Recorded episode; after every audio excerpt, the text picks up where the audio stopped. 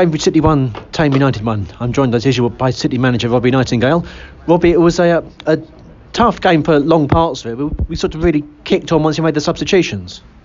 Yeah, I thought, you know, and I've said this many times that, you know, we don't want it to be a nothing game and nobody, you know, effort and desire and passion and sadly first half we lacked all of those things. You know, we had a chat at half time and it started slightly better second half, but still, you know, we lacked any real quality and any real purpose with our play. And then, like I say, we made the three substitutions sort of quite quickly, and all three came on and had an impact. And you know, we played then at a really good tempo. You know, Sharman scored a great goal, you know, and he's taken it very well. And then, you know, for the last 25 minutes we've sort of come to life and how we've wanted to start the game. Like we've sort of finished it, you know, positively and, you know, on the front foot and played some nice stuff. So, you know, I'm glad we've finished on that last 25 minutes because, you know, we've finished with, you know, Harry Farrell on the pitch, who I thought, you know, for 25 minutes was outstanding. You know, I don't think he gave the ball away when he came on. He held it up well, got into some good areas, linked the play well. You know, Boovy did well again when he came on. So yeah, it was really positive finish to what's been a really disappointing campaign. Indeed, one of the few bright spots, I guess, is a form of Josh Owens, who you took off, and it was the fans were able to give a round of applause. Is the assumption that we won't be able to keep him for next season? I think, you know, at this moment in time, I think, you know, Josh is sort of, you know, has aspirations of playing a lot higher. So, you know, with that in mind, it's almost, you know, it's going to be difficult to keep him. You know, so we thank him.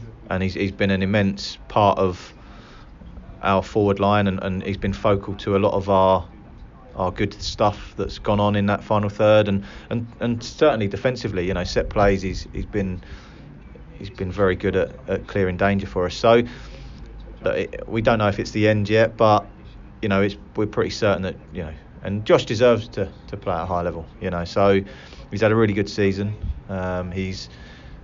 He hasn't finished the season as strongly as he'd hoped, you know, but, you know, it's one of those, and, you know, hopefully he'll get something higher up the pyramid and we move on. You know, football moves on pretty quickly. So, you know, we've got irons in fires, and, you know, we want to make sure that we've got as competitive a squad as we can going forward into next season. How high up do you think he could play? It's... On his day, I think it's, you know, somebody will take a chance. I think, you know, if someone catches him on the right day, you know, because of his pace, his power, and, you know, and what he can do, you know, somebody might see that and think, yeah, we can work with that. You know, I'm not going to sit here and say whatever level. Like, it's whatever level someone's going to take that punt on him at. But I certainly think he won't be playing at Southern One Central, you know, next season, because, you know, I'm not sure, you know, he has aspirations, so we need to appreciate what he's done for us this season, and wish him well. I'm sure all the fans do. So lastly, what are your plans for the summer now? The phone will start. It'll be red hot as of tomorrow. You know, we've had lots and lots of games covered over the last 2 months. You know, we've known since probably February that we weren't going to make the playoffs.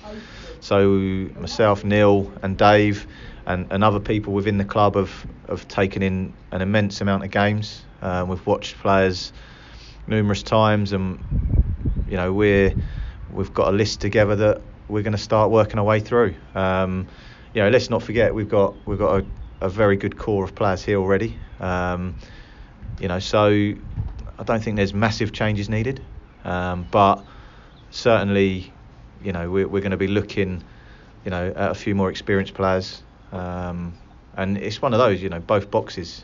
You know, we need to defend our box better, and we need to, you know, last 25 minutes of today's game, we've had chance after chance, you know, and it's converting those chances. So, you know, we know where we want to strengthen. We know the players that we're after, and hopefully over the next couple of weeks, you know, lots of meetings, lots of chats about incomings and outgoings, but you know, it's part and parcel of football. You know, this season hasn't been good enough.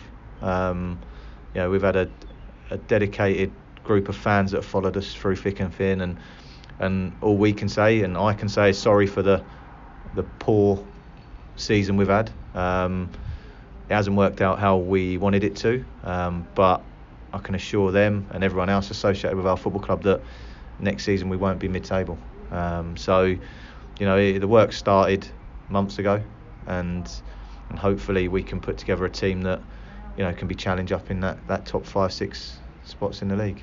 All right, well, that's good to hear, and thank you as always for taking the time to stop to talk to me and to give the message to the supporters. So thank you for that, and have a good summer. Thank you very much, and just like I'd say, I'd just like to finish with, you know, thank everybody, you know, volunteers, everyone that helps out running, you know, things behind the scenes at this football club, you know, the board of directors, the fans, you know, everybody connected. You know, without all of that help, this club wouldn't be a club it is. So a massive thank you to everyone that helps, and hopefully, you know, another 12 months and we're in our new home. So fingers crossed. Yeah, fingers crossed. Thank you, Robbie. Cheers. Thanks, Phil.